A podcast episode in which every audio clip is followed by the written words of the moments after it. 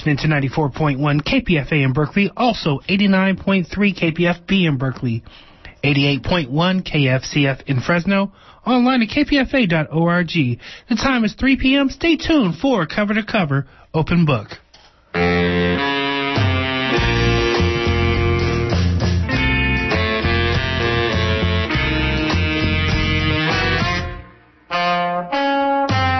Welcome to the Poet to Poet series. I'm your host, Nina Serrano. My guest today is Poet Laureate Mary Rudge. She's going to be talking about her new book, Jack London's Neighborhood, a pleasure walker's and reader's guide to history and inspiration in Alameda. And it's no wonder that she's written a book about Alameda because Mary Rudge is the poet laureate of Alameda. They've said that she's a phenomenon who's unique but not rare, since many literary persons like William Saroyan, Jack London, Don Blanding, Robert Louis Stevenson, Robert Duncan, and poet musicians such as Jim Morrison of The Doors or comedian Phyllis Diller, and many visual artists, musicians, and writers, filmmakers, and actors such as Tom Hanks and peace activists, not encompassed in this book, have made a connection to this island that has become legendary for the genius of its people in a place so small. Welcome Mary Rudge, Poet Laureate of a place so small but so powerful. Thank you. I became really interested in recording energy sources in the earth that might have come through Alameda to make so many sort of genius people connected to this really small place. I had once read a book in which there was a character who drew maps for poets so that other poets would know where to go and find sources of inspiration discovered by previous poets. And I just felt when I was in Alameda that this was one of those rare and unusual places. I didn't know why. However, spiritualism was very, very important in the United States. And the Bay Area was sort of a center of people who would gather together with tents on the shores of Lake Merritt or in their homes and have seances and compare notes about what they felt, heard, learned from people who had been here before. And that sort of became the motif of what I began to do. And what you began to do is research your neighborhood. Yes, I was so fortunate that 55 years ago, when I came to Alameda as a really young mother with little children, I kept having children until I had seven. So when I came here, I had three. And I lived across the street from a former tract of land known as the Davenport Tract. It's now Woodstock Park. And Jack London's stepfather had been a tenant farmer on that land growing corn. But the people in the neighborhood were already, some of them were in their 80s, and their parents had lived there before them in that area, and they knew a lot of stories about Jack London and his family, and other writers too. Another main writer that lived a blo- half a block away, well, well, his family lived a half a block away. His wife's family lived a half a block away, and they were named the Orrs. And they uh, had a copra plant next to what is now Woodstock Park, and that was Robert Louis Stevenson. So when Jack London's family was living in the park area, the Davenport property, from his ages five to seven, the whole neighborhood was permeated with stories of this very, very famous, becoming even more famous writer, um, Robert Louis Stevenson. Undoubtedly, subconsciously, this little child, Jack London, must have picked up all kinds of information about Robert Louis Stevenson's life and had been influenced to pattern some of his later life after Robert Louis Stevenson, building his own ship. That is, Jack London did, called the Snark, sailing in the same path that Robert Louis Stevenson had gone to Samoa, the South Seas. And it just seems like one person, whether they had physical contact with the other person or not, somehow there was, um, as I said, an energy source that had come to, to many, many people, some of whom have been named already and some I'll tell you more about. Well, it seems as this you're talking about the turn of the century here when spiritualism was so popular in San Francisco and the Bay Area. True. And it also seems like you were onto something when you first began looking around your neighborhood and talking to your neighbors and finding the histories of these very important writers right in your own backyard. And that has produced this book, Jack London's Neighborhood by Mary Rudge, a pleasure walker's and reader's guide to history and inspiration in Alameda. And of course, this is you might say part of your job as the poet laureate of Alameda to bring forth this beautiful literary history. Actually, there are a lot of wonderful photographs in it from the uh, Historical Society and from the Oakland Library. There's photographs of Robert Louis Stevenson on board ship. And going to the water was very important, which occasioned Jack London to have a boat, to want, desire to have a boat. From the time he was a little, a child, 10 years old, he tried to get uh, little, little boats. Even though they were very, very, very poor. And everything he made, children those, at, in those days didn't get to keep their own money. Their parents took it. And so they put him to work after the eighth grade in a, in a cannery, in a factory, and he worked in, in more than one factory, as a matter of fact, until he was able to escape. And he got into the university by coming back to Alameda and studying at a what was called a cram school, and that was built. That was uh, adapted from a beautiful old resort hotel with fountains and a trotting field that was built in Longfellow Park, which is across from where I have lived for the past 20 years or so, where I live now. So it's very natural that you would be so involved in Jack London's life and Robert Louis Stevenson's because these people all lived around you uh, maybe a hundred years ago. True. I wasn't here then, but all their stories remain.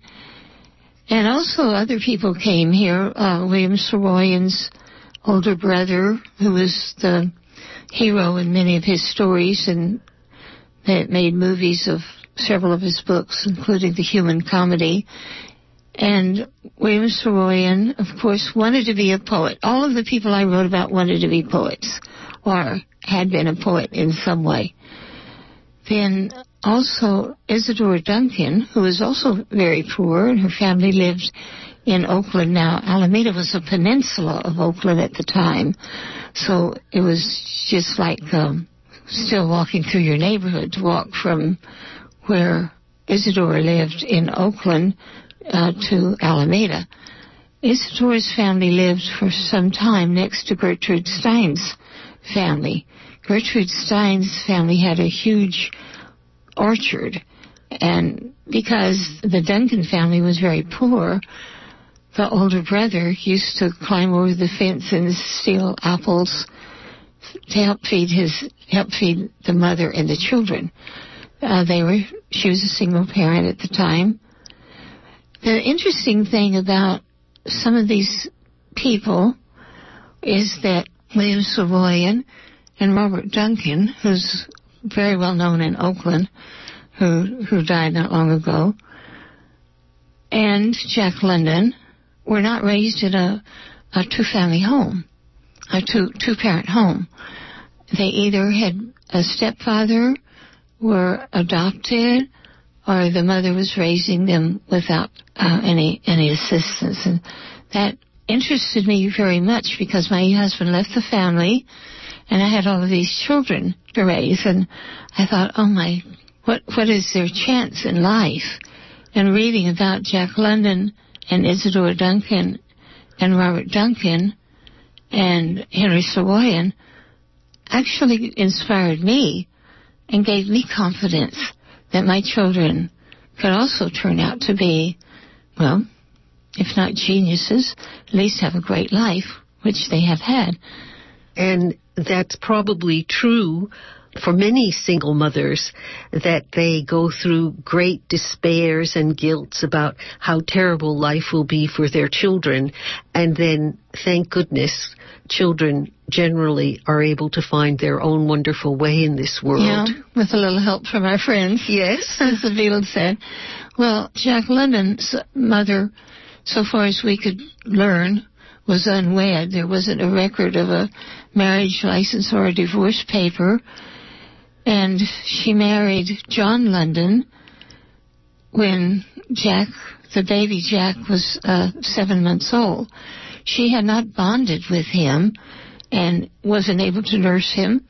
Didn't give him a name until he was, she was forced to when he went to school, and had given him over to a black woman named Jenny Prentice to nurse and to raise.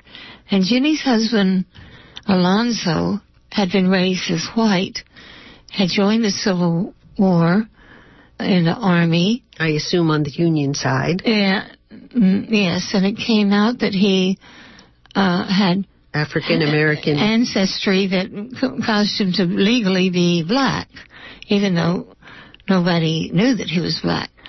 So he had to leave the army. They said he was too white to serve in a black regiment. Being black, he couldn't serve in a white regiment. So he was just uh, given a, a, an honorable discharge, and he met and married um, a black woman, former slave, Jenny Prentice, and tried to fit into the black community, but he didn't fit in. And so the two of them decided to come to California, a new state where they felt there wouldn't be so much racial uh, prejudice. So when they got out here to San Francisco, uh, they had two children, and Jenny had a little baby who died, and the doctor who had delivered her baby uh, had delivered a Flora's baby that was the future Jack London, and said, you know, save this baby's life.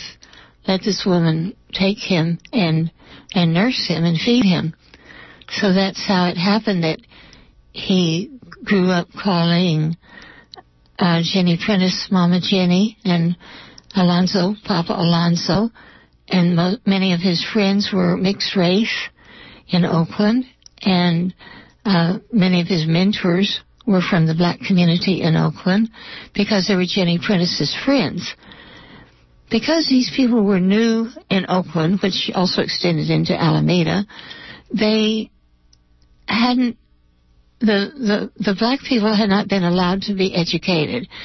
They all had all there were 600 of them in the Oakland area, and they all had to teach themselves to read, to write, and they had to found the the first of everything for themselves. The first church, first black church in Oakland, first black newspaper, and many of them had interracial marriages. Some of them were passing for white also. So Jack London learned to keep secrets, and he never told about this part of his life. He never revealed the identities of these people who were his friends. But a lot of the descendants of these people who were his Jenny Prentice's friends still lived in the area. When I came, were still alive, and some of them still are. Their descendants are. So I um, fortunately met a black historian and his wife, um, Eugene and Ruth Lasartemay, and they asked me to help them gather together this black history as far as Jack London was connected. And so I became interested in that aspect of his life and wrote about six years stories for the post newspapers featuring the people that were Jack London's mentors, the politicians who were black, the teachers, the newspaper people, all who had given input into his life.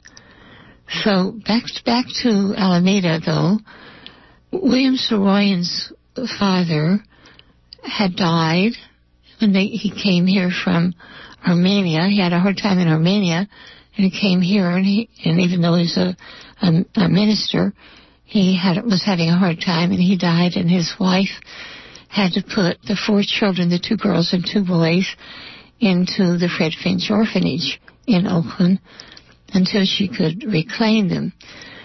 Then Robert Duncan, who many people in Berkeley know and know of, and who's very, very noted, was adopted as an infant by a family in Alameda who gave him the name Robert. Ames was the last name, but he eventually found out as an adult who who is uh, what his natural father had been named, so he, he he chose the name Duncan. But he went all through school in Alameda. At the time he was adopted, the people who read his chart, which the adoptive family believed in, said that he had not appeared on this earth since Atlantis. So he had been here during the time of Atlantis and was here now. So his family, of course, held seances in their home, and so did uh, Jack London. And Isadora Duncan's mother was raising her four children alone. And Isadora, when they were very poor, came to Alameda, going door to door, selling lace that her Irish mother had made in a basket.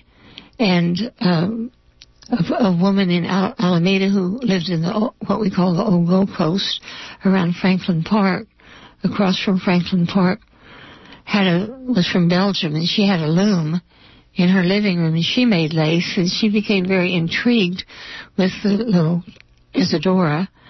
And Isadora told her that she wanted to be a dancer and was teaching herself to dance by watching the trees sway and the uh, waves roll in and that she had developed a uh, new form of dance. And so the woman was so intrigued, she said, well, teach my children, come to my home, and some of the neighbors' children will, will be there. So she uh, became a dance teacher for the first time in Alameda. And is she the natural grandmother of the poet Robert Duncan? No, they're not related. But Isidore, in my book, there's a very rare and wonderful picture of a painting by um, a, f- a friend of mine's husband of Isadora Duncan with, uh, I think, maybe 149 keys embedded into the oil of the painting to show all the doors that she opened because she was such an innovator. She uh, was the first to dance barefoot on stage, the first to uh, f- throw away the corsets and the things that women of her time period had to bind themselves in, and she freed herself uh, emotionally, physically, and really, really did open doors for people. That was amazing what she did. I hope people will read her book, My Life, and read the books that were written about her. And she wrote poetry. and She danced to poetry. Uh, she danced. Uh, her brother would read poetry, or her sister Elizabeth would read poetry, and she would dance. To poetry is the first, one of the first, maybe the first to do that. And what about Robert Duncan? Well, Robert Duncan is very well known here in the Bay Area. He, you know, he was a living, walking testimonial to kind of what you can do with fame. And he actually had suffered a great deal as a child. When he was in elementary school in Alameda, he realized that he was different from other children. He was actually actively different with characteristics that, and mannerisms that were quite different from the other children. And uh, he realized that this was homosexuality and he accepted himself and um, st- stood up for himself. He was horribly bullied and teased and called names by the other children in the elementary school. It wasn't that they didn't like him, they admired his brilliance. Uh, but basically, they also didn't understand what kind of person he was, so they were cruel. And what about Jack London's childhood? Same thing happened to him in elementary school in Cole Elementary School. He was part of the first generation after the Civil War to go to a school that was integrated. And some of the children whose parents had fought on the South carried all of those prejudices and that antagonism and that anger w- with them. And they actually beat him up um, on the way home from school and uh, taunted him, and he learned to fight. Um, Robert Duncan did not did not fight. He accepted with a kind of tolerance and kind of a humor what was happening in his life, but Jack rebelled at being bullied and just kind of learned how to outwit people by talking uh, in a way that uh, he could outtalk the fight or in case of fighting, he just pitched in and won. He became a great fighter. Then, of course, there's Jim Morrison. Formerly of the Doors. yes. His father was the youngest uh, uh, commandant in the Navy. Um, de Bonhomme Richard. I can never really pronounce it very well. And he was extremely strict disciplinarian, military discipline fortunately, Jim found a way to express himself and to revel and to be his own person. So I kind of followed the trend of writers from Jack London's time, the earliest time that I could find, and Louis Stevenson's time all the way up through uh, Jim Jim Morrison. So it puts us, let's say, from the uh, late 1880s up through the 1960s. Yeah, well, even beyond because Robert Duncan continued to live on beyond that. Well, this has been very fascinating and can people use your book as an actual walking tour or driving tour of Alameda? Yeah, that's the purpose of it. And there's a uh, so you can go from place to place where the people formerly lived and uh, get the idea of where they lived in proximity to each other and uh, where they wrote. And there's a map in it telling a story about each of the places. So this book, Jack London's Neighborhood by Mary Rudge, a pleasure walker and reader's guide to history and inspiration in Alameda, is available on Amazon.com. And Mary, thank you so much for walking us through the literary history of our own region. Thank you, Mary Rudge, Poet Laureate of Alameda. Yeah, welcome to Alameda anytime. It's my neighborhood too. Mary, in closing, could you leave us with the words of your beautiful poem, We Who Are Luminous? We who are luminous are radiant, are 90% light, who know a fiery fusion that makes stars and suns whose flesh is compressed of dancing atoms. We chart an inner astronomy, our nucleus, our energy, without burning our eyes, we see. There's a crust of seasons that we wear. Seeds sleep along the bones, erupt and bloom in heats and darks responsive to our moon. Flames loop and leap the arteries. There is a core of ember in the womb. Beyond our brightness, our creation cells connect in constellations of our own. We who are luminous. You just heard Mary Rudge, Poet Laureate of Alameda, reciting her own poem, We who are luminous. Thank you so much, Mary. It's always such a pleasure to hear those beautiful words. Thank you. And the book again is Jack London's Neighborhood, a pleasure walker and reader's guide to history and inspiration in Alameda by Poet Laureate of Alameda, Mary Rudge.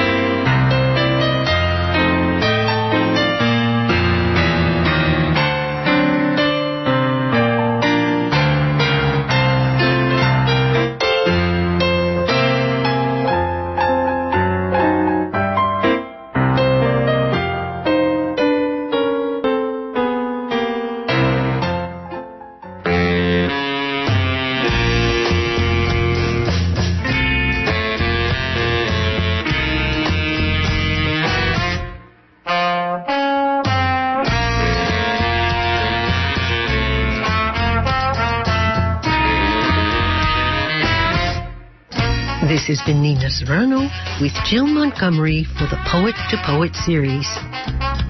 Please check out my website, ninaserrano.com, to hear other programs, poems, and a listing of my upcoming events. Thanks for listening.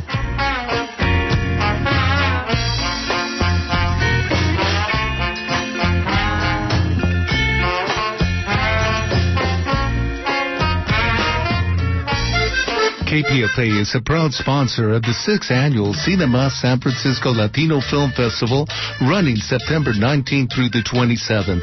The festival showcases independent and blockbuster films from the U.S. to Argentina, edgy comedies, thought-provoking documentaries, whimsical shorts, and more. The festival is proud to open this year at the Brava Theater Center in San Francisco's Mission District with venues throughout the city and Bay Area. The festival opens with the premiere of Cry Now, where Latino boho artists and musicians rule in this lyrical love story straight out of LA's famed Boyle Heights. Interact with visiting filmmakers and join other film lovers at the parties. With a diverse lineup, there's something here for everyone. Visit sflatinofilmfestival.org for film schedule and ticketing information. This production is a benefit for Cinemas. The event is wheelchair accessible.